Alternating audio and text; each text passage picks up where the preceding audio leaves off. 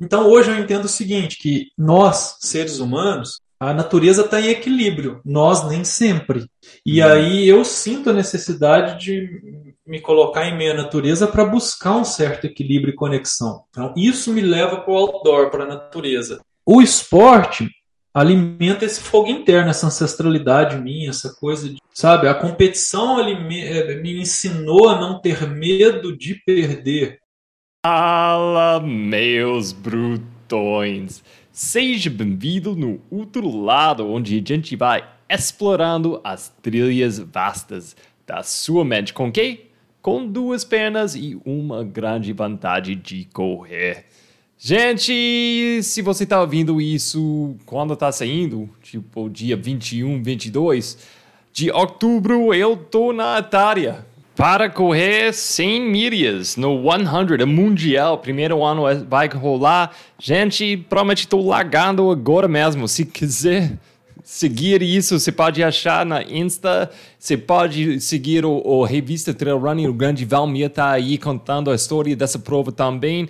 E, gente, tomara que tudo vai dar certo.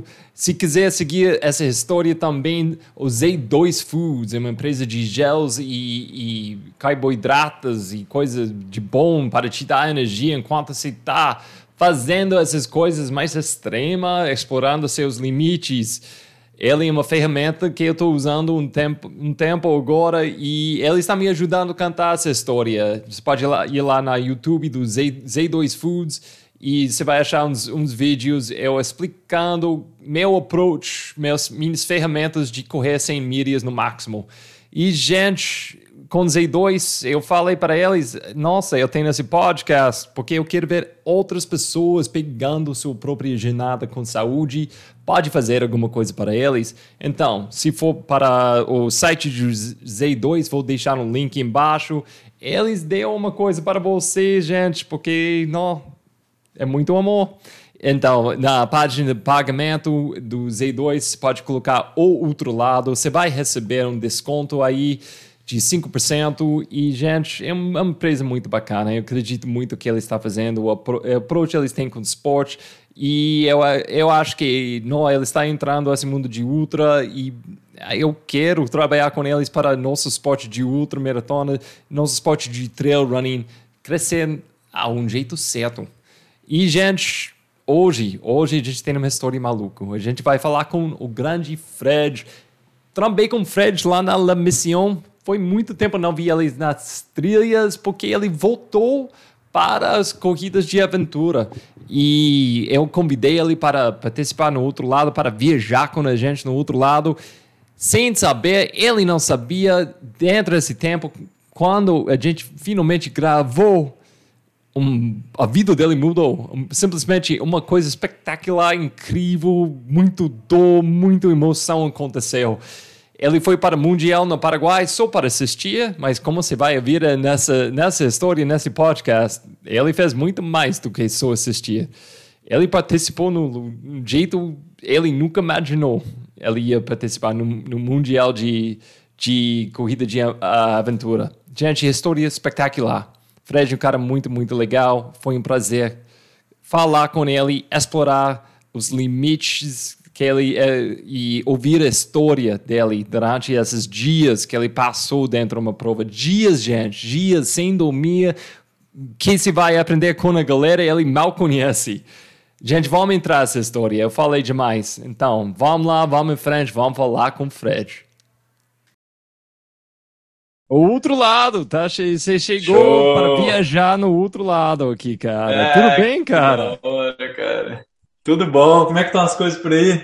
Ah, cara, bom demais, bom demais. Correndo como massa, sempre. Você tá, tá só evoluindo, hein? Que massa, velho. Ah, que é. massa de acompanhar aí, só crescendo. Ah, cara, cara, foi um prazer, um prazer e uma surpresa te ver lá na, na missão. É, foi muito bom, cara. Você sumiu das trilhas, bom, então. Cara. É, eu fiquei ausente do trail, né? Porque eu tô muito focado nas corridas de aventura agora. E Daí eu tava com dificuldade mesmo de acompanhar a galera, né? Fazer as viagens e até de participar das provas. E, Ei, e, e, assim, quando foi a última você, vez que você fez uma prova de A última vez foi aquela da. Foi uma, foi uma Forest Run em janeiro de 2020. uhum. lá em Araxá, que o Piscininho foi, o Serginho Furtado, que teve mountain bike também. Não, isso foi tipo, isso foi o início do fim para as, as, as é, provas daquele ano, né? É, isso foi, foi a última prova antes da únicas... pandemia. É, exatamente. É. Exatamente. E, desde isso, você sempre fez essas provas, uh, essas provas mais complicadas, essas, essas é. corridas de aventura, né?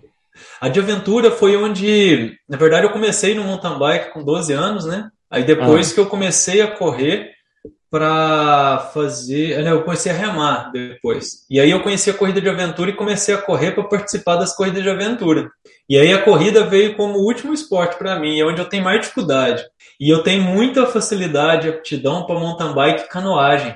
E aí eu fiz ah, muita prova de corrida de aventura. E aí foi nessa, foram nessas expedições que eu aprendi a lidar com a longa distância, né? E quando eu voltei pro trail, quando eu abri a assessoria e comecei essa fase de treinador, e aí eu peguei, comecei a adequar a minha vida ali, a, adaptar né, a minha vida, o trail running, eu tinha demanda, eu tenho a demanda de corredores, né? É, corrida em qualquer lugar, seja rua ou trilha, montanha. E aí eu comecei a correr nessa época, que eu vi que era uma fase que eu precisava conectar com a assessoria e melhorar minha maior dificuldade, que era a corrida. E aí eu fui fiquei uns cinco anos no trail, lapidando minha corrida. E a corrida chegou a ficar até legal, né? Para mim que tinha dificuldade para correr. E o corpo ele não, não tem aquela aptidão para corrida. Eu tenho mais aptidão para trekking, carregar carga, e para inserir isso dentro de uma corrida de aventura, mas se for só trail, não tem tanta velocidade ou facilidade para correr, né? E aí essa fase no trail me ajudou demais. Mas eu sabia que um dia eu ia voltar para aventura porque eu treinei muitos anos, né? A canoagem, mountain bike, eu não consigo ficar de fora. E aí eu sabia que eu ia voltar, mas que eu ia voltar mais completo. E aí quando eu voltei, veio a pandemia. Eu fiz essa última prova lá que foi mountain bike num dia, corrida no outro que eu estava muito treinado, aí veio a pandemia, eu dei umas caídas assim em treino. Aí nós fizemos um mundial no Equador, no meio da pandemia, que abriu uma brecha da pandemia, nós demos um pulo lá. Daí um atleta passou mal, a gente não terminou essa etapa do mundial.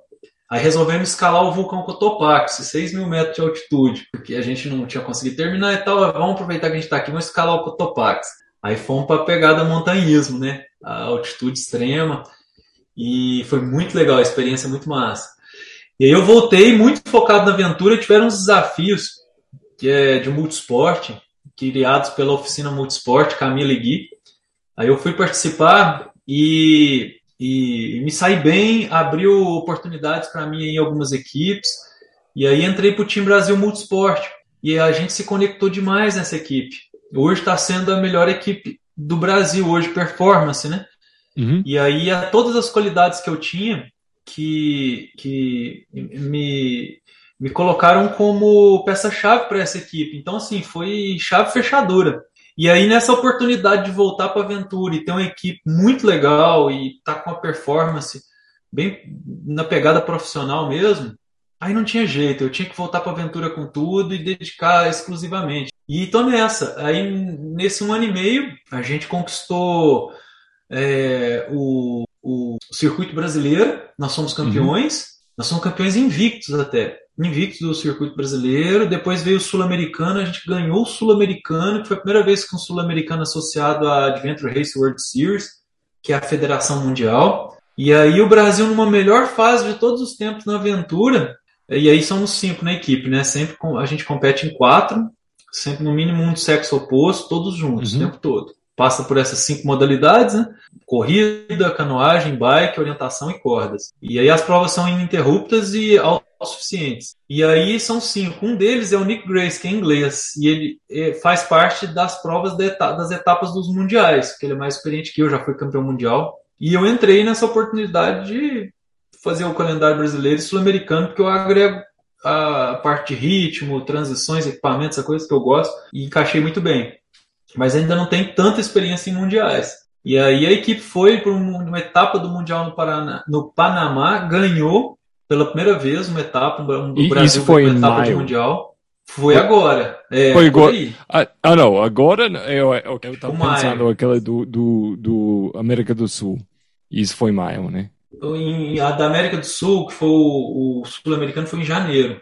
Janeiro. Okay. Aí depois eu não sei se foi, foi, foi maio. Foi por ali, viu? Aí nós ganhamos a etapa do Panamá, eu não tava, o Nick Grace que fez parte. Aí depois nós viemos ganhamos a etapa do Sul-Americana aqui no Brasil, na Bahia. Uma do Brasil, duas do brasileiro, e aí fomos para o Mundial agora, que é a final, que definiria o campeão mundial. E o Brasil nunca teve entre os dez primeiros num ranking mundial, né? Numa final de mundial, com o time brasileiro. Apenas atletas isolados em outras equipes, né? Daí a gente foi e conquistou um terceiro lugar histórico, o Brasil, agora, dez dias atrás, com o time Brasil Multisport. E eu, como reserva da equipe que estava lá para agregar toda a questão energética do time, apoiar em tudo que era pré e pós-prova, acabei correndo com a equipe da Polônia, que deu uma baixa num dos atletas que não chegou, cara. Nossa, cara, isso, isso é uma história.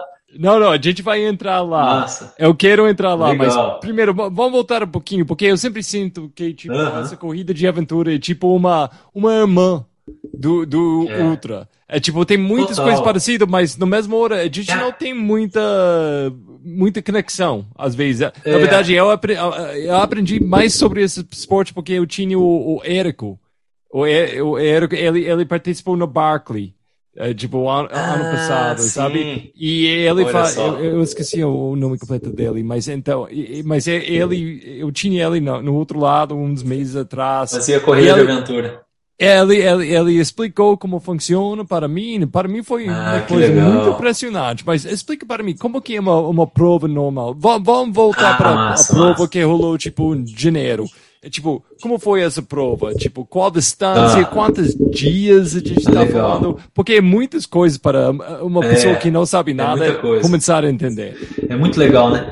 Porque a essência é a mesma. De uma outra maratona de mountain bike, de uma outra maratona de, de, de trail, de sky, é, de canoagem, a essência é a mesma. É, a gente vai ficar por várias horas competindo, o mental levado ao extremo, o corpo levado ao extremo, as estratégias de progressão envolvendo tudo, né? Logística, alimentação, hidratação, como que você comunica aí no caso se você é solo, como que você comunica com o seu corpo e se é em equipes, como que você comunica com a equipe. E aí a aventura, ela vai ter o trail inserido dentro dessa progressão quando você está na modalidade a pé. Mas também vai ter o sky, vai ter o trekking e, e, vai ter os outros fatores da aventura. E o legal da corrida de aventura é que ela é bem é bem próximo da realidade de uma expedição. É uma expedição, né? É uma expedição. E aí uh, e, e, e, são muito longas as provas. Então deixa eu começar assim, te explicar uma definição desde hum. o comecinho para você entender. Igual quando eu explico para todo mundo como Vamos é a aventura. Lá, explica. É.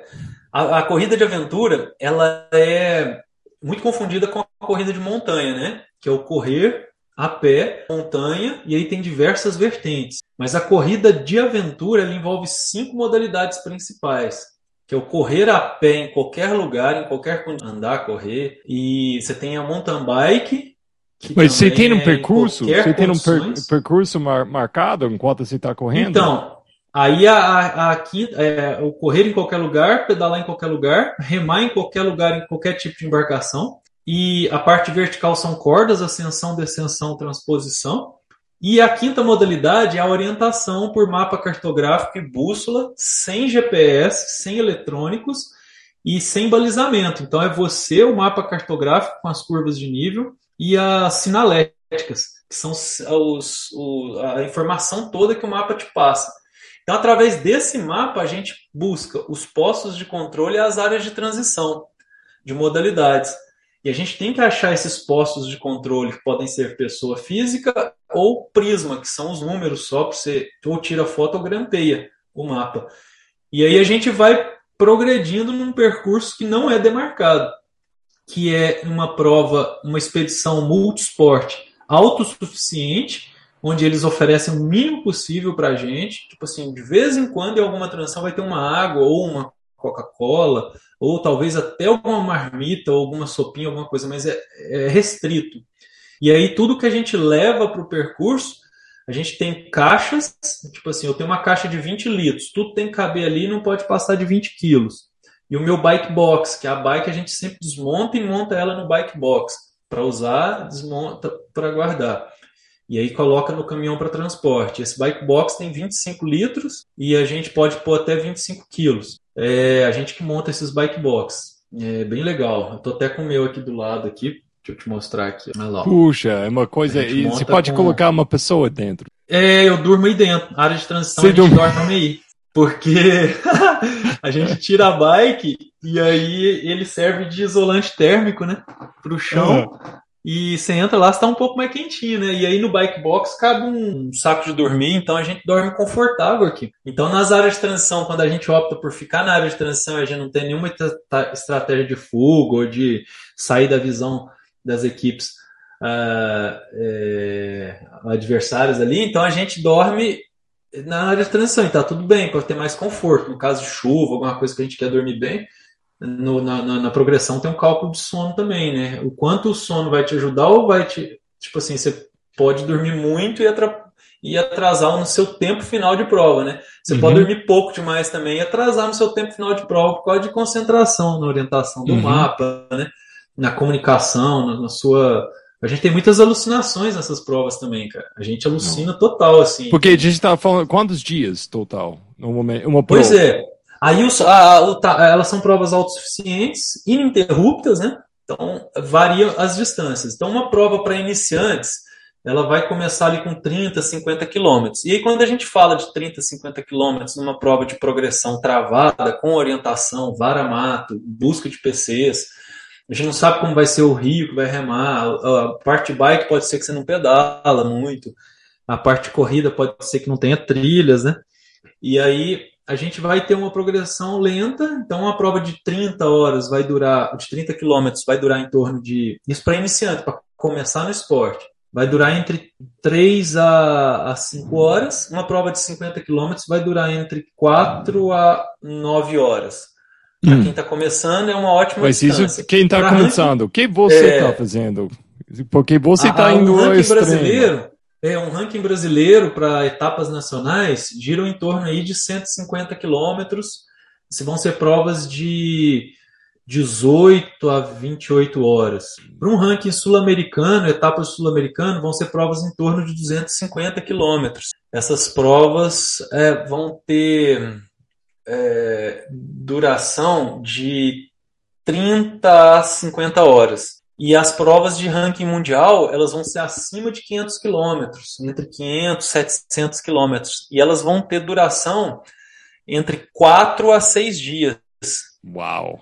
E aí essas provas de expedição são sinistras, porque a gente entra nos fatores que nenhum outro esporte tem, que é o legal que é o que atrai a corrida de aventura, assim, que eu acho que é o maior diferencial é, em relação ao trail, de falar assim, não, isso é diferente do trail por causa desse tempo de exposição, é a relação com o, a privação de sono, a comunicação na equipe, as áreas de transição, eficiência de progressão também está aí, né?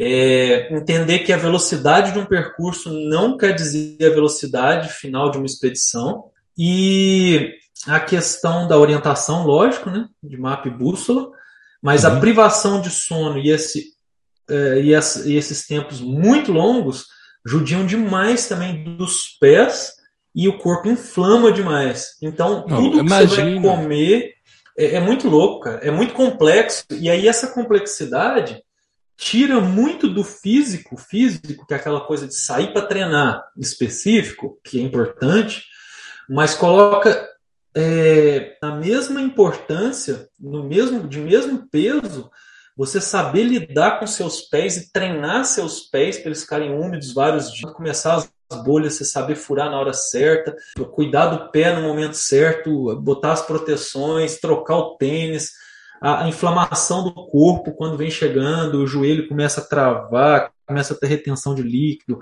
o pé começa a inchar. Como lidar com isso, o que, que você está comendo, se está inflamatório para você ou não. As vísceras, cara, elas, elas têm é, tanto movimento ali no intestino, no estômago, começa a doer tudo, cara. O estômago dói muito por causa da alimentação e movimento, uhum. né? Então, então, como você vai treinando para preparar seu corpo para algumas. Uh, só para. Pois é. A, questão de, de, de dormir já é uma coisa é. que eu tenho muitas perguntas, mas é. a, a, coisa do, do pé, o corpo, lógico, uma coisa, deve ser anos para preparar seu corpo para é. uma coisa tão extrema. Como é. que é essa preparação? Oh, a gente, hoje eu tenho a oportunidade de estar aí com um dos melhores do mundo, né? Que é a Camila, o Gui, o Nick, o Jonas, e aprendo muito com eles. Mas a gente vê que é assim, nós temos em torno de 30, 20 a 30 anos de experiência nas corridas de aventura na equipe, cada um. E a gente ainda está aprendendo tudo isso. Então a gente sabe um pouco mais sobre isso. A gente tem um pouco mais de consciência corporal. E a gente já errou mais vezes do que a maioria das pessoas. Então, assim, isso leva a gente a acertar mais, a ser mais assertivos nas decisões. Ou na resiliência, uhum. ter plano A, B e C e saber mudar rápido, voltar atrás num erro e corrigir rápido. Então, isso que leva a gente para frente. Então, quando a gente vai tratar dos pés, cada um tem uma, um entendimento do seu pé e de que, que já viveu, o que, que já deu certo, o que deu errado, onde que o meu pé começa a machucar, onde que as fendas começam a abrir, onde que tem mais bolha, que tipo de tênis é melhor para o pé, é, que tipo de roupa, onde assa, como que eu passo os, os lubrificantes para não assar, e aí começam as estratégias. E aí a gente vai aprendendo uns com os outros também. Tem muito macete, cara. E a gente adapta demais as coisas. A gente é, na aventura, é uma escola para, igual você que gosta de correr descalço, criar suas próprias sandálias, criar, entender a mochila. A gente adapta muito, né? Você, nós que somos aí do trail running, da corrida de aventura, Cara, as minhas mochilas elas são todas adaptadas. Eu pego ela, eu corto, costuro, emendo, coloco o alcinha que não tem. Eu sei que você faz isso também. E a uhum. gente testa até mochilinha nessas sacochilas, cara. Eu já corri corrida longa com essas sacochilas. Põe um lencinho aqui, fecha a frente, perfeito. E aí você vai uhum. entendendo, fala, cara, o que, que é realmente necessário, né? E você começa a entender essas questões. Você está numa prova dessa, rebenta uma alça de um salva-vidas, que é mochila também, ou de uma mochila. Como que você arruma isso? Então você tem que ter tudo isso também numa expedição. Mas fala, cara, é, é, sabe, com um mini mosquetão eu conserto, com uma gominha de cabelo eu conserto, com silver tape conserta muita coisa. O próprio iodo que eu é, esterilizo minha água para beber, que é água de percurso, eu vou colocar na minha ferida, então eu economizo peso. Um fio dental, né, cara, ele passado várias vezes, ele vira uma corda de tração se alguém passa mal. Então, um fio dental é o mesmo que você usa na agulha para furar seu pé e tirar e drenar o líquido da bolha, né? E aí as Uau. coisas que vão servindo para mais de uma coisa, Basicamente, você vira uma, uma gambiarra ambulante. É, tipo, é, Indiana Jones com MacGyver. E... e vai aquele negócio maluco, cara. Mas co co como é que é a sua planilha para isso? Porque mini planilha, eu só estou indo esquerda, direita, esquerda, direita. Mini planilha é. já dá uma confusão para mim. É, tipo, é. não, mas qual ritmo? Mas para você, se tem vários esportes, várias, várias é. coisas que tem que treinar, musculação, respiração. Uhum. Muitas, eh, muitas partes do corpo você tem que treinar. Como que é uma semana para você? Uma semana de, Olha, uma semana normal de um treino, para você treinar. É. O ideal seria treinar mais do que eu treino hoje. Não, não, equipe, não mas... mas... isso deve uhum. ser uma coisa também. Igual você falou, esse negócio de dormir, você tem que resolver. Dormir demais é. não é bom, dormir menos. É. Deve ser a mesma coisa o ano inteiro de treinar, porque é impossível, tipo, você deve ser sempre pensando, não, dá para treinar mais, eu tenho que treinar mais, mas deve ser um limite é. também, onde você vai treinando demais e você, você vai quebrar. Então, é. deve ser um limite, limite com isso também. É, cara, o legal é assim, é, vamos pensar aqui, a gente lá estava é, disputando com, por exemplo, a Havaia, que são os neozelandeses, que são os caras melhores do mundo hoje, eles ganharam lá, e eles vivem disso, tem plano de carreira, nasceram na Nova Zelândia, onde o esporte começou. Então, assim, tem condições melhores. É, o, a segunda equipe, que é a, é, a Suécia, as Forças Armadas da Suécia, Safat, os caras são muito organizados, são, estão há muitos anos no ranking mundial, são muito fortes, cara, em segundo. Uh, eles também têm plano de carreira pelas Forças Armadas, vivem disso, então uhum. tem um pouco mais de estrutura nesse sentido. Uh, os estonianos vieram em quarto, depois Black Hill. Uh, e, e, aí você vê uma galera é, que consegue ser um pouco mais profissionais. Nós ali somos todos treinadores, então a gente consegue adaptar um pouco nossa vida ao nosso trabalho, ajuda um pouco, mas todos são pais, mães, é, profissionais e atletas do jeito que dá. E a gente tenta levar da mais, mais, a maneira mais profissional possível, mas temos nossos limitantes, né? E aí a gente pega e fala assim, pô, legal, é assim, tem jeito. E aí como que a gente vai competir com essa galera que tá com condições melhores, equipamentos melhores, tem patrocínios e tudo mais? Nós vamos usar aquele jeito, a, a questão que o brasileiro tem de qualidade, que é o quê? A gente tem resiliência, a gente é mestre em adaptação, a gente sabe uhum. lidar bem em situações onde nada está favorável.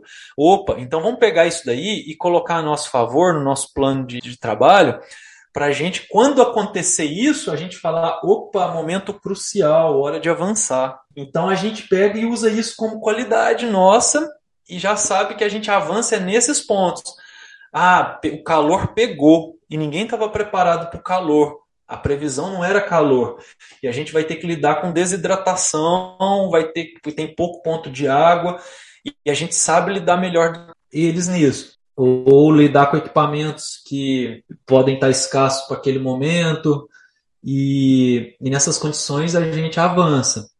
Então a gente aprende muito nessas análises, né? E aí treinamento. É, imagina, porque no, no muito ultra, isso também. No, no ultra é uma coisa uhum. sem dúvida, tipo mais distância, vira um jogo de resolver problemas. É. E, e, e tipo vai ser problema sim. Né? Isso, sim. A pergunta não é isso, vai ser problemas. Não, tipo, vai surgir muitas coisas. É. O, a questão da atleta, tipo, quem tem a capacidade de lidar melhor com esses problemas. E a grande coisa com isso, que se você está quase tocando isso, atitude é uma grande coisa com isso. Uhum. Você precisa uma vivência, tudo assim, você precisa condições de treinar, mas é. eu estou imaginando passar cinco dias com uma galera uhum. de quatro pessoas nessa, nessa situação tão extrema. Eu treinar seu atitude deve ser um grande é ferramenta para você. E assim, por exemplo, você é pai, tem filho, você vai virar uma noite porque o filho está doente, não vai dormir. Aí a gente uhum. já pensa, pô, para aventura isso é treino. Então, eu tenho que treinar estabilidade emocional, eu estou treinando, eu estou entendendo meu corpo com privação de sono, tendo que me comunicar com calma, com controle, e eu estou estressado. Então, isso é um ponto legal que a gente aprende como autoconhecimento. Então, tudo na aventura que, na minha opinião, parece muito com a vida real, e todos ali são ah, igual trail running, igual qualquer esporte ultra endurance que a gente conhece, tem vivências, transforma a vida da gente. Na corrida de aventura é a mesma coisa. E assim, de uma forma muito legal, muito parecida com a vida, porque é muito complexo e muito longo, e a gente está com mais pessoas, e a gente de repente está ali um palco de autoconhecimento profundo, porque você entra para dentro de você porque você está muito tempo com dor, com desconforto, progredindo, pensando, curtindo, e aquilo tudo é, é uma coisa que te leva muito para dentro. E aí você vai ressignificando a dor, ressignificando o cansaço, ressignificando é, muitas coisas, como se fosse atravessando portais para outras dimensões mesmo. É, e aí vai passando imagina. portais, portais, de repente você está num outro plano. Porque você acha assim, quando você está num plano aqui vai para outro portal, para outro plano, você fala, não, aqui é meu limite, aqui eu já não consigo mais. Mas aí você vê que não pode parar e que você precisa progredir. Aí você começa com estratégias mentais do tipo: isso é temporário não vai durar para sempre essa dor. Logo ela muda, ressignifica ou acaba. E eu tenho que aprender a esperar. Eu tenho que aprender a esperar e ter calma. Vai mudar, vai melhorar. E aí a gente, de repente, está em outra situação, onde você está preocupado com outra coisa, porque outra coisa começou a doer, ou alguma coisa começou a te chamar a atenção, que você sai do atenção na dor e começa na atenção na possibilidade. Caramba, entramos num ponto crucial de orientação. E agora a gente começou a acertar para valer. E o orientador, que tem as funções na equipe também, orientador, backup de orientação, capitão, backup de capitão, pack horse, que é o cara que ajuda com ritmo, carregando um pouco mais de carga para os outros raciocinarem melhor, e por aí vai. E aí você fala, pô, estamos numa fase legal aqui, ó, vamos concentrar porque a gente está acertando para valer, num, num ponto difícil e com progressão rápida.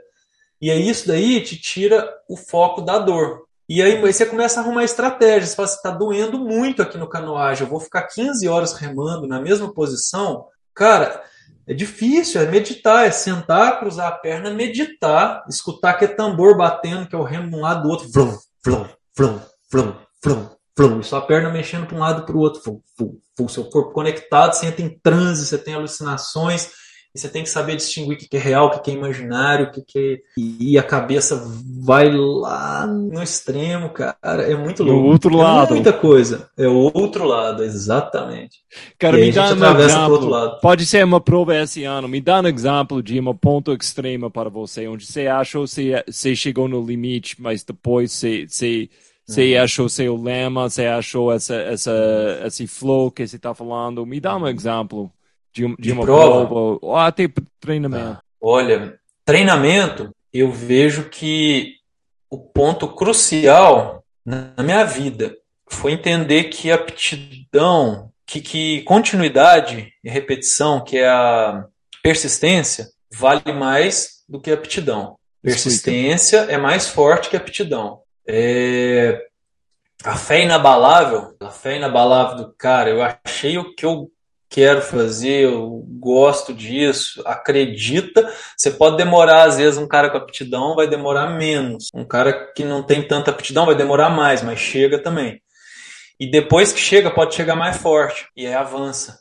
Aí chega num ponto onde vai até parecer que você tem aptidão para aquilo. E aí, para conseguir isso, é se apaixonar pelo processo, não pelo resultado. E esse é o grande ponto em treinamento.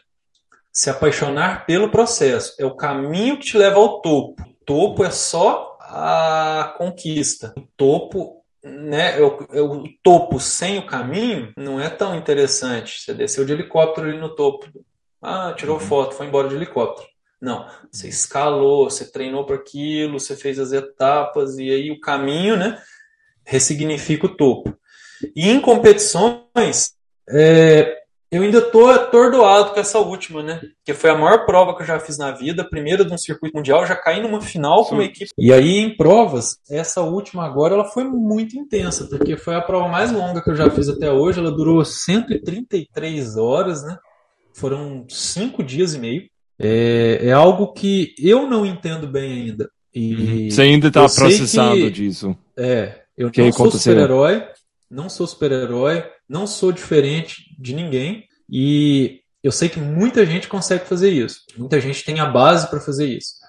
E a gente não sabe que a gente tem condição de fazer isso. Só que quando a gente está lá e a gente tem motivos para estar lá e querer chegar, e a gente se torna muito forte. E ali eu tava, eu sou meio, eu sou como se fosse um, eu sou eu tô tendo uma oportunidade única dentro de uma equipe das pessoas que eu considero ali que são um dos melhores do mundo. Então, para mim, é como se eu tivesse um estagiário numa empresa. Eu tô tendo oportunidades Tipo, ali, o, o Júnior, o Júnior chegou É. e tá assistindo o pai, Júnior. ok. Eu sou o Juninho. e, e aí, de repente, eu tô lá na mesma equipe que o Nick Grace, que já foi campeão mundial, que tem experiência de sobra, tem 50 anos, forte demais. Eu tô tendo a oportunidade de competir com eles, com a Camila Nicolau, que é uma capitã assim. Cara, a menina é muito, muito fera. O Guilherme Paul, que é um orientador, melhor orientador do Brasil hoje, junto com o Jonas, que também pode ser considerado o melhor orientador do Brasil, junto com o Guilherme.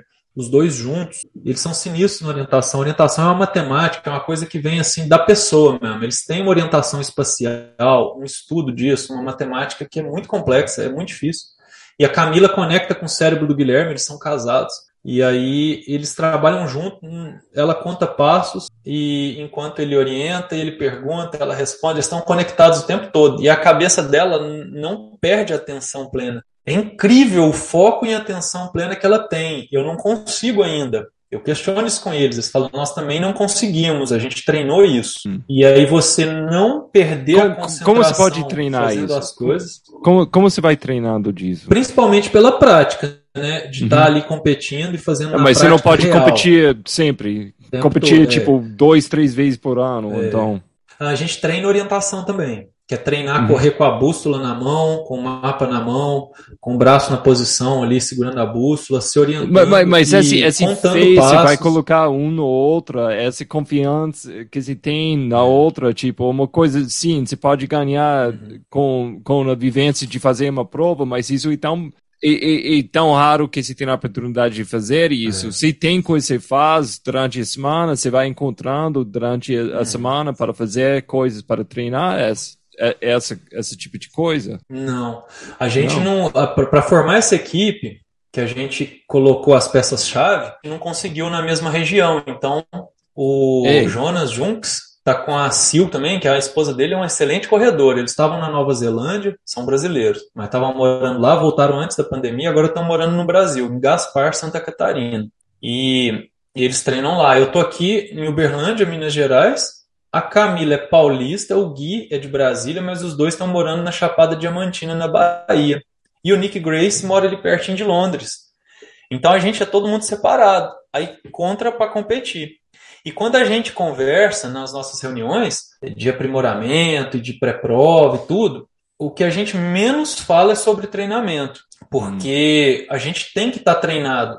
E nós todos somos treinadores. Então a gente fala assim: ó, a gente precisa de um pouco mais de força e trabalho de cuidados com os pés e de. Ou então, assim, agora a gente vai precisar treinar muito é, é, a altimetria e a gente vai ter, ter que trabalhar melhor nossa corrida que não está legal. E depois a gente entra em aspectos como. A gente nem fala sobre treinamento, não vê planilha do outro. E depois a gente entra em aspectos como é, é criar é, estratégias de comunicações de comunicação mais efetivas entre nós, criar métodos, é, uma linguagem específica para a equipe, para a gente identificar erros comuns é, quando a gente está atordoado, cansado, e não precisa entrar em muito conversa para isso, para a gente saber direcionar uma ação com uma palavra, para a gente poder. Aí, voltou? Isso. Então, se. É você, você, você tem esse time mais ou menos novo para você. Você está indo bem, você está criando essa, essa comunicação que se precisa para competir no nível alto.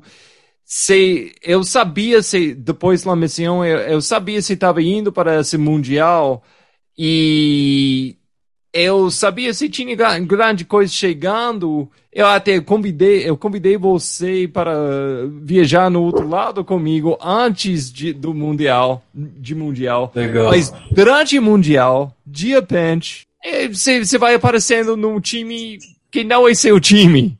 E não é o time brasileiro. E eu, honestamente, de fora, eu não tinha a mínima ideia que estava rolando. Eu, tipo, Deve ser alguma coisa nesse mundo de corrida, de aventura que eu não entendo, onde eles dão uma surpresa e de repente você joga uma caringa no, no outro time, alguma coisa. Mas, cara, depois eu aprendi, tem uma história maluca, porque se, se aparecer no Mundial, como você já falou, só para dar apoio, você nem ia, uhum. você nem ia participar. Mas, é. o que aconteceu aí, cara? Cara, foi muito louco isso, bicho. Eu fui para contextualizar mesmo, para estar tá junto, aprender, vivenciar um Mundial aqui pertinho da gente, né? E apoiar a equipe no que fosse possível antes e pós-prova. É, acompanhar ali os. Eu sou, sou fã de todos que estão ali na equipe, cara. São pessoas que, para mim, são professores. E eu estou junto aprendendo o tempo todo. Daí eu não posso perder essa oportunidade de estar junto nesse momento, né? E ali agrega valor estar junto também. É, eles sentirem confiança também que tem alguém ali, mais um ajudando eles e torcendo, tá do lado. A princípio eu ia fazer uma comunicação é, de media team, fazendo é, conexão, essa comunicação com o Brasil mesmo, com as pessoas, uhum. mandando informações. A gente uhum. corre com uns chips de localização que pela internet a gente consegue ver cada número de equipe onde estão passando, estão errando PC, acertando, estão no caminho certo, estão parados ou não. E essa progressão é bem legal. E aí comunicar para as pessoas é, acessarem esse link, acompanharem por ali, eu mandando informações, apesar de eu não poder conversar com a equipe nas áreas de transição, é proibido, mas eu posso estar passando, olha, acabaram de passar em terceiro lugar, agora estão em quarto, recuperaram, tá? E Daí, de última hora, eles mesmos que me incentivaram, porque eles me incentivam a participar de provas de mundiais para criar experiência em expedições, não só em provas de mundiais, mas em expedições acima de 500 quilômetros, porque é, o meu ponto na equipe hoje eu não faço as etapas de mundial por falta de experiência mesmo. Eles têm muita experiência de muitas provas de expedições e várias etapas de mundiais, todos. Né? E nessa parte eu preciso experienciar. E aí eu tive essa oportunidade de última hora com a equipe da Polônia. Eles incentivaram a participar porque eles me indicaram para correr com eles. O que rolou foi o seguinte: um dos atletas da Polônia estava com problema no visto, passou por conexão nos Estados Unidos e ficou barrado lá e não conseguiu chegar. E isso com dois dias antes da largada. E aí os atletas da Polônia, por indicação da minha equipe, vieram falar comigo. Eu conversei com a minha equipe, eles falaram: olha, oportunidade, você topa? Eu falei, caralho, velho, que loucura, né? Peraí, deixa eu pensar. Fiquei cinco minutos colocando prós e contras. Eu falei, vai ser difícil? Muito. Sim. Será é. que eu consigo? Não sei. Será que eu estou preparado para isso? Eu perguntei para eles. Ele falou: Você está preparado? Vai, vai com tudo. Acredita. Caralho, fudeu. Então eu vou ter que pegar essa bomba. Agora eu vou ter que. Aí falei para a equipe da Polônia: Olha, eu sou é, inici... É, assim, estreante nas modalidades de expedições de ranking mundial, de etapas de mundial, não tenho experiência. É, Vou estar com vocês aí com equipamentos emprestados. Faço provas até 40 horas. Nós vamos fazer provas de mais de 100 horas. Então, se vocês acharem que é, é, né, eu preencho as qualidades de um atleta, se estiverem dispostos aí comigo, nessas condições, eu tô dentro, tô entregando meu melhor, não faço corpo mole, não. Eu vou estar com vocês, vocês são minha equipe e, e, e nós vamos até o fim eu vou entregar tudo. E a gente tenta. E isso foi quantos Beleza, Isso foi um dia, um, um dia topa. antes. E eles são um top 10 mundo, né? É, é, então, já um é dia e meio um antes. time folga Aí nós começamos a correr atrás de equipamentos. É. é. é ent, então, é um upgrade tu... dentro de uma prova que não precisa de upgrade, né? então, cê, isso, tudo isso foi um dia antes. E você já estava lá na, na, uh, na Paraguai, né? Já.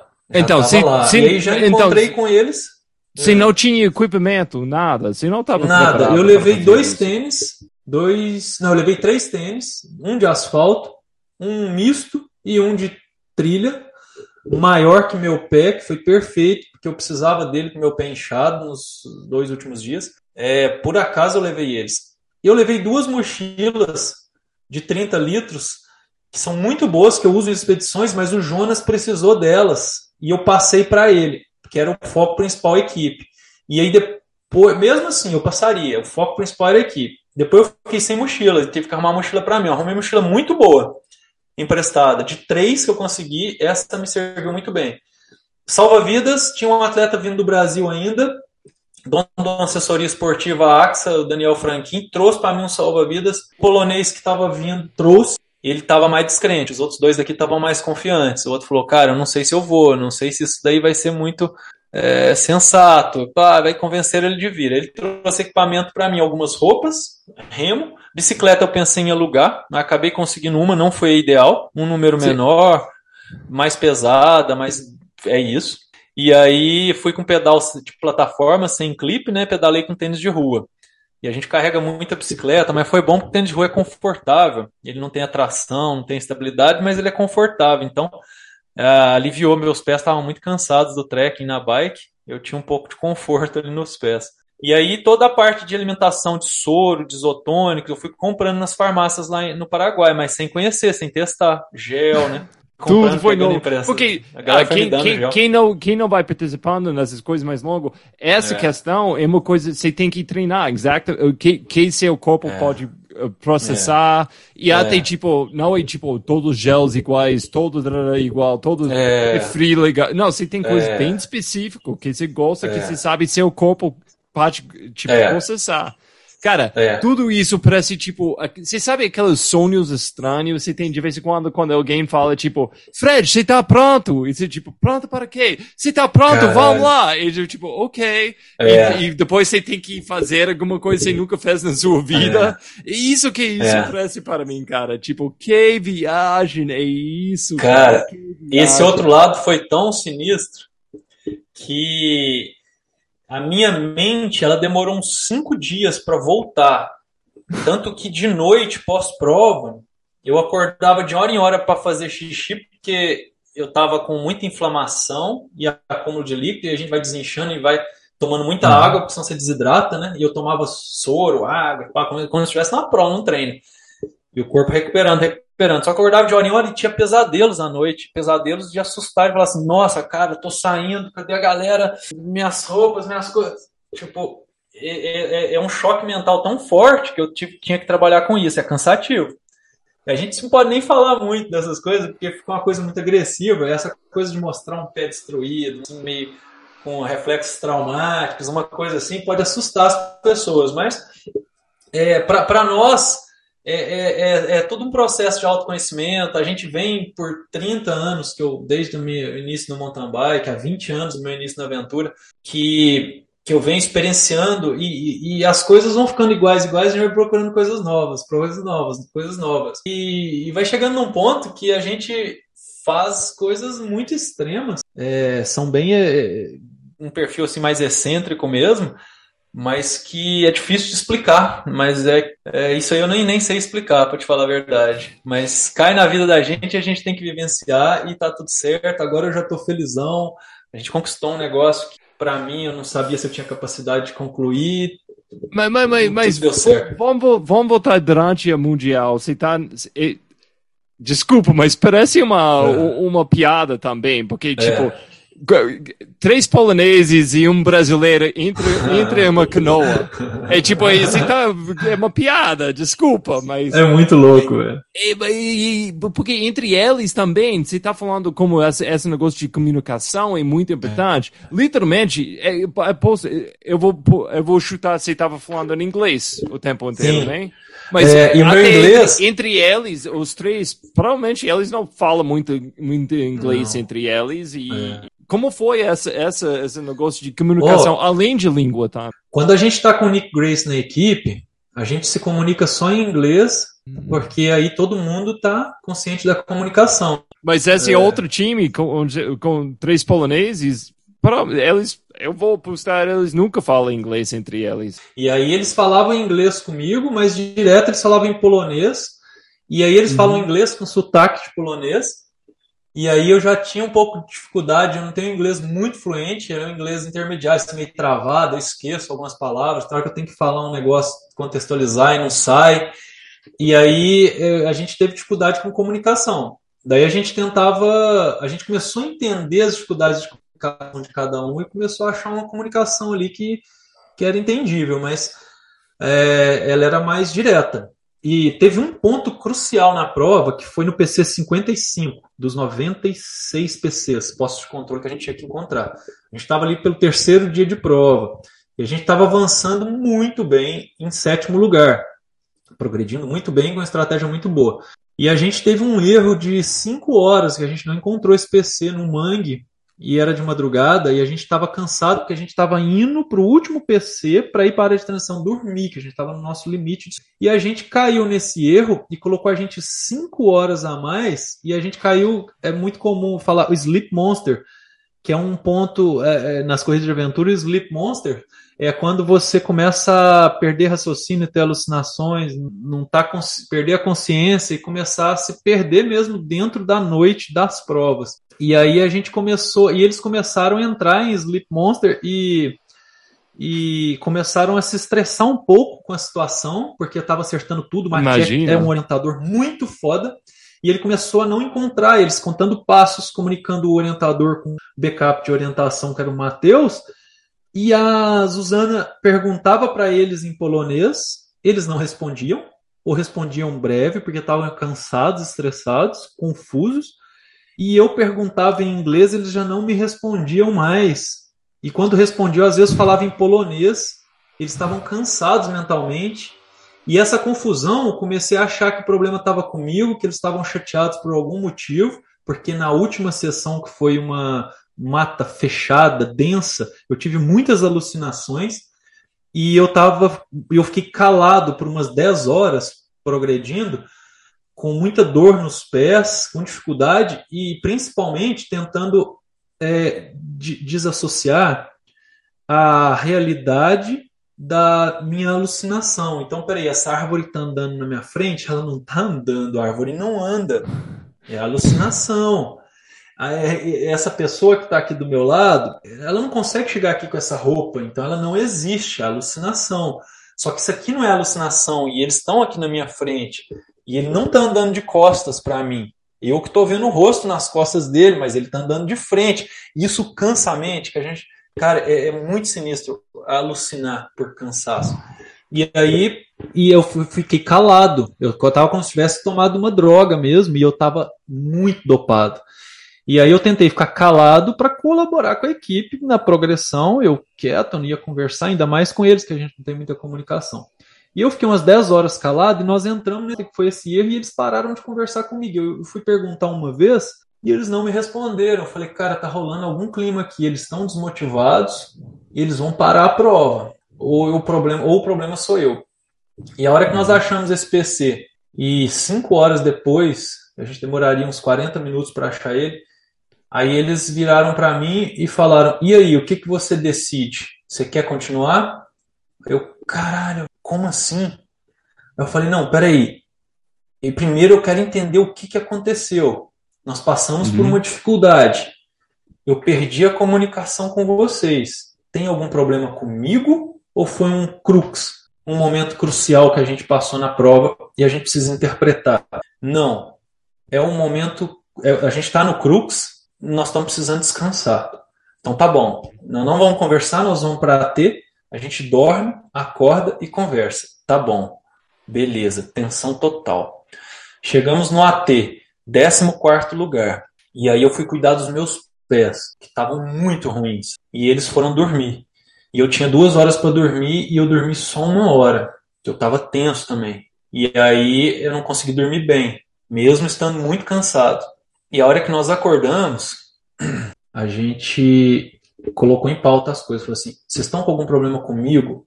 Eu não estou fazendo bem a minha função? Vocês estão cansados desse improviso? Onde que a gente está? Eles falaram: não, o cansaço foi realmente pelo estresse máximo que a gente é levado ali o tempo todo. A orientação a gente não conseguia, é, por todas as triangulações que a gente fazia, a gente não conseguia chegar. E a gente começou a. E a gente ficou por cinco horas insistindo nisso, foi muito desgastante. A gente estava estressado entre nós e não tem nada com você. Eu falei, então tá bom, a gente dormiu duas horas, onde a gente teria que dormir duas horas. A gente deve estar tá saindo agora entre os 20 primeiros. A gente demorou o mesmo tempo que a gente demoraria na nossa área de transição. E esse erro de prova é comum em prova. E a gente precisa continuar e continuar progredindo, igual a gente estava fazendo. Vocês estão dispostos a ir? Porque eu quero ir até o fim. Só que eu falei isso eu estava muito debilitado. Eu estava muito eu falei isso para mim também. Mas eu lembrei de todos os momentos, de todas as desistências que eu tive, que foram mais dolorosas do que continuar no inferno, igual eu estava ali naquele momento. No inferno não pare, no inferno não pare. E essa frase na minha cabeça. Ali eu não podia parar. Eu tinha que sair dali o quanto antes e depois decidir. E aí a gente se colocou em progressão, a gente saiu dali. E a partir desse momento a gente se conectou como equipe e a gente começou a buscar novamente a prova. E a gente começou a avançar para 16, 14, 13, um a um. Começamos a ver as melhores equipes do mundo novamente. Para mim, isso aí era pô, os canadenses, os japoneses. Eu acompanho, passando os caras, eu falando, cara, eu tô aqui junto. Isso é muito motivante. E nós estamos juntos de novo. E a gente começou a entrar na parte decisiva da prova, onde realmente o cansaço interfere, a privação de sono interfere, os pés fazem toda a diferença. E ali a velocidade é algo que a gente pensa só em progressão, nem cogita mais velocidade, a gente progride, né? E aí o corpo de repente acorda, de repente o corpo morre, de repente acorda, morre, e a mente tem que estar consciente. E a gente se integrou ali como equipe. Energeticamente também, eu falo que tem uma conexão muito forte. A gente entrou naqueles pontos onde a gente olhava para o outro, antes de falar, entendia o que o outro queria. Às vezes não falava e executava o que estava sendo solicitado. É, isso aí é uma paranoia muito louca, cara, para ser uhum, o foco de outras conversas até, muito legais. E aí a gente conectou com a prova. E a gente foi avançando, avançando, avançando, até a gente chegar na última etapa de bike, e a gente pedalar muito bem e invadir os top 10 novamente. E de repente a gente estava com a equipe que estava liderando o primeiro trekking, que é a equipe do Equador, que tem a Tânia Dias, que é uma corredora argentina, Tânia Slater, é, que é feríssima da Argentina, trail runner cabulosa, ganha as provas tudo lá. É tipo uma Letícia Saltori lá, saca? Ela é uhum. tipo a Letícia Saltori, mesmo nível ali, cara. Ela é muito bruta. E aí a gente estava já com os caras que ganharam lá no, a etapa do Mundial do Equador, de repente passando pelos nórdicos, que são muito experientes. A gente falou, cara, nós devemos estar no top 10 de novo. E assinamos o PC e, e, e, e vimos que a gente estava em top 10.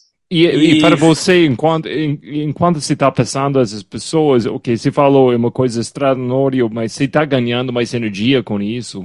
Cada, cada grupo você passa, você está tipo dá uma up para vocês? Deve ser. Dá, dá. A gente, sabendo que a gente está ali junto com umas equipes que costumam andar entre os top 10, já, já, já quer dizer que a gente tem a possibilidade de ter um bom resultado final, né? E dentro de tantos improvisos, e com tantos improvisos e situações inusitadas que a gente passou e a gente conseguir chegar e ainda conseguir chegar entre os 10 melhores, numa prova que tinha cinco continentes, 19 países, 70 equipes, apenas 25 concluíram o percurso completo, porque tem cortes, né? E só umas 40 terminaram, mas com cortes, e umas 25 completaram sem cortes. Tiveram momentos assim que eu achei que eu fosse ter baixa, que eu não fosse voltar mais, principalmente no trekking. O trekking deles é muito forte, cara. Muito forte. Eles andam muito forte com carga nas costas, escalam muito forte com carga nas costas. E para mim é, é, a minha vantagem no trail, é escalar andando forte. E ali era o que eu tinha mais dificuldade. É, a gente trota intercalando né, alguns trechos, mas é aquele trote de ultra, não, não é uma uhum. corrida igual no trail running que a gente fica muito tempo correndo, né? Não, a gente não consegue, é muita carga e muito tempo né, de esforço, então não dá, não vai. Então a gente trota, tem alguns trechos de corrida, mas a gente tem que calcular isso também para a gente não hiperaquecer muito, não entrar em termorregulação e desidratar muito. O corpo sente demais qualquer tipo de impacto, assim, é muita agressão. Então a gente tem que ser um pouco mais cauteloso com as velocidades para ser mais rápido. E aí entramos para o último trekking, que seria uma orientação muito detalhada, muito técnica. Isso aí para nós era ótimo. E o Maciek brilhou ali, ele orientou demais. Nós ficamos por umas seis horas orientando de madrugada. Chegamos de madrugada em nono lugar, com os nórdicos na sequência e fechando os top 10. E a equipe que liderou o primeiro trekking, que foi de 120 km com 5 mil mais, 5 mil menos, que é tipo uma maratona de perdidos, né? Que foi já a primeira etapa, para depois remar 100 km, 94 km, para depois entrar no bike, corrida, bike, corrida, é muita coisa, né? E aí a gente fez esse trekking Aí a gente pega assim, pô, mas uma perdidos faz em 15 horas, 12, 18, né? Depende ali do atleta. Ali a gente demorou para fazer esse primeiro trekking 36 horas. É diferente, hum. porque aí a gente está orientando, a gente está carregando é. a carga nas costas, né? A gente é, precisa se alimentar, comer para continuar mais quatro dias depois de fazer isso. Agora imagina só, fazer uma ultramaratona de perdidos mas depois você tem que remar na sequência 100 km, depois fazer mais 400 de prova, então não dá para fazer na intensidade. E a uhum. primeira equipe que fez o melhor tempo ficou em 14º lugar. Eles fizeram, foi essa do Equador, que fizeram essa o melhor tempo, chegaram em primeiro nessa primeira sessão, mas terminaram em 14º. Então você vê que são muitos fatores envolvidos, né? Uhum. Eles são excelentes corredores, mas colocaram pressão demais na primeira etapa. Uhum. E por algum motivo, né? Isso daí prejudicou eles mais na frente. E aí foi, isso. Foi uma prova que me ensinou demais. Nossa. Não, viagem, imagina, cara. imagina. E no fim, quanto foi seis dias? Foram cinco dias e meio, 133 horas. Dormimos Uau. seis horas e meia no total, fracionados. Seis horas e meia. Seis horas. Duas, é três, é três dormidas de duas horas nas áreas de transição, que a gente dormiu bem, ou em sacos de dormir dentro do bike box, né? Ou saco bivac, que é obrigatório e fica com a gente o tempo todo, mas dentro de ginásio, assim, em cima de, de algum isolante que a gente carrega, que pode ser um cobertor de alumínio, alguma coisa, que a gente já fica quente. A gente dormiu bem. E teve uma meia hora que eu precisei dormir, porque eu, dormi, eu não dormi bem naquela transição do ponto crucial. E eu tava. Meu corpo desligou mesmo, eu tava sem reflexo, com é, o risco de cair da bike, a gente parou embaixo de uma árvore, dormimos ali uns a, a 25 minutos e a chuvinha começou a cair, a gente teve que se movimentar por causa do frio mas eu retomei a consciência e a gente foi embora. Então a gente dormiu seis horas e meia. Com tudo isso, porque você fala muito sobre a, autoconhecimento, uhum. tipo, essa viagem, a gente falou muito sobre atitude, essas lições. E é. porque pessoas de fora, tipo, isso é maluco puro. E, tipo, o que você está fazendo? Eles vão ficar muito preocupados com você, porque você está fazendo isso. Mas uma coisa que eu, eu acredito muito, eu, eu, eu acho que nossas vidas, nossa sociedade, é, a gente chegou nesse ponto, a gente está confortável demais. A gente, a gente tem um conforto muito eu... alto. E chegou, chegou num ponto aí, tipo, eu não. Eu acho que conforto é muito gostoso, muito bom. Essa tecnologia a gente tem, quando a gente, oh, a gente não gosta da temperatura, vamos mudar o ar oh, vamos colocar essa aqui uhum. assim, ah, não, não tô gostando assim, tá, tá, tá, tá, tá. E para mim, tipo, esse tipo de treinamento, esse tipo de coisa é um jeito de, ok, eu vou sair esse, esse, esse conforto. Eu, eu, de propósito, eu vou sair esse, esse, esse mundo de conforto para buscar alguma coisa mais. Até qual ponto isso entra seu pensamento? Tipo, você, você acha que parte disso porque você ama esse esporte tanto? É, não, é, é isso que move, move a gente. Porque a gente tem que. A gente, nós temos que ter alguns valores maiores, assim, que se conectam com a nossa vida, que ligam o atleta com o ser humano, porque senão a gente não fica muito tempo fazendo a mesma coisa, porque perde a graça. Aí você fala, poxa, é divertido pilotar uma mountain bike, é divertido remar um caiaque de várias formas, é divertido correr em meia natureza, mas todo dia, durante décadas, e aí vai cansando. Aí você fala, peraí, mas então há esse profundo. Então hoje eu entendo o seguinte, que nós, seres humanos, a natureza está em equilíbrio, nós nem sempre.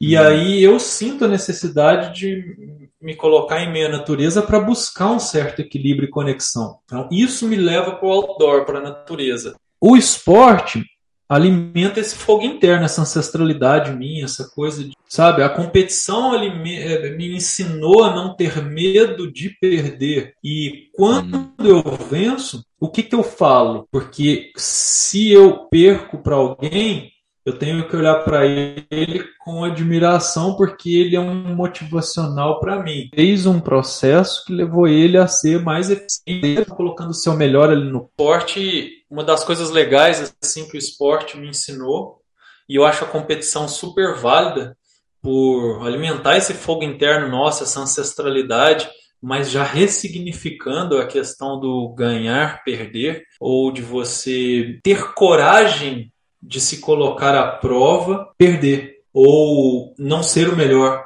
porque são palavras que a gente tem que ressignificar.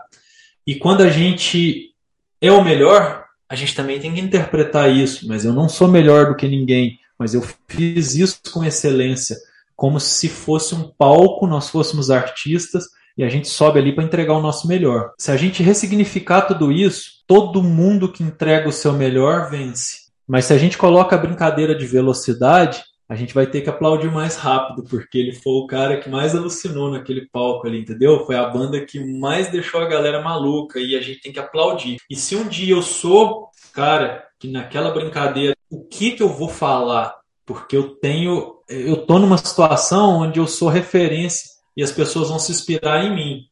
E aí, quais valores eu vou passar?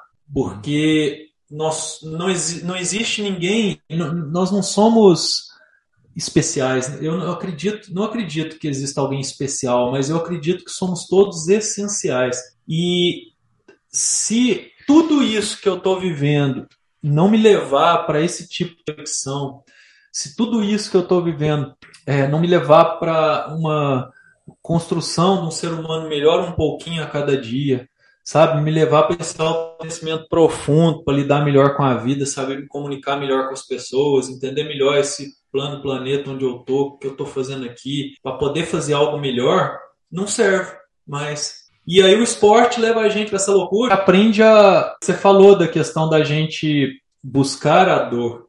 Mas por quê?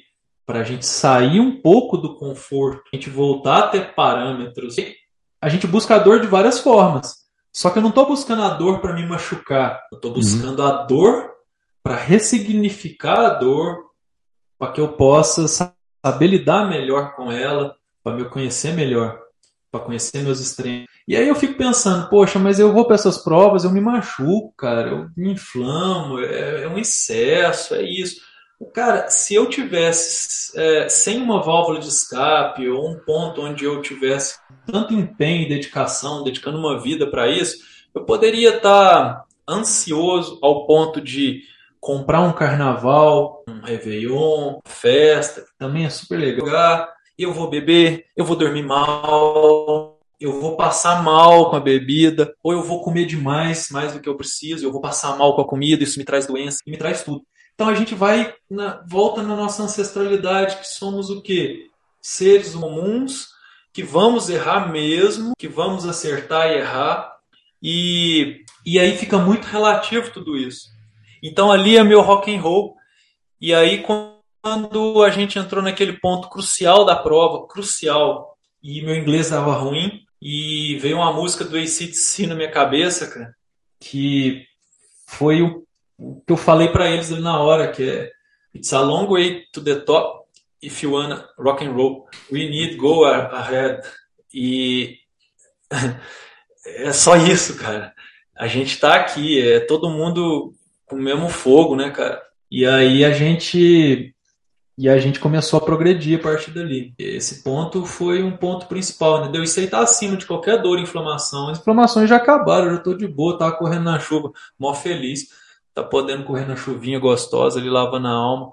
Isso é conforto total. E agora o que ficou de aprendizado, ah, isso aí expandiu minha mente, isso aí não volta atrás. Isso aí me colocou num outro lugar que eu não quero que eu quero aproveitar isso ao máximo aí, pá. Cara, é muito, muito lindas suas palavras aqui. Eu acho que você tocou, eu acho que quando a gente olha na potencial ser humano, o potencial de Fred, potencial de Roger, potencial de qualquer pessoa, eu acho que a gente é. não tem a mínima ideia de tão pouco a gente está atingindo.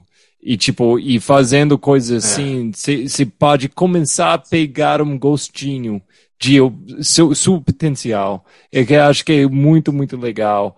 E eu acho que fazendo essa coisa é. que foi incrível, com toda a situação de emergência com esse time, outro time, pessoas que nem conhecem, literalmente não falam a mesma língua. foi é.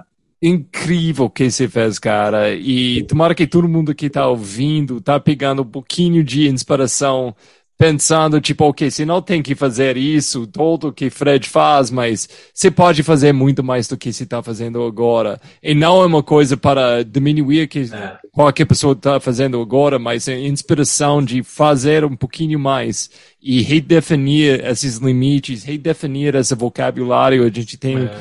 tipo, nas suas vidas, essas definições. É. E, e vamos em frente com mais e vamos descobrir mais eh, que da nossa próprio potencial. Para fechar, é, é uma coisa, tem que perguntar, eu sei você é um pai com muito orgulho. Você tem uma menina de quantos anos? Quatro aninhos, fez quatro aninhos agora, dia 14 de setembro. Nossa.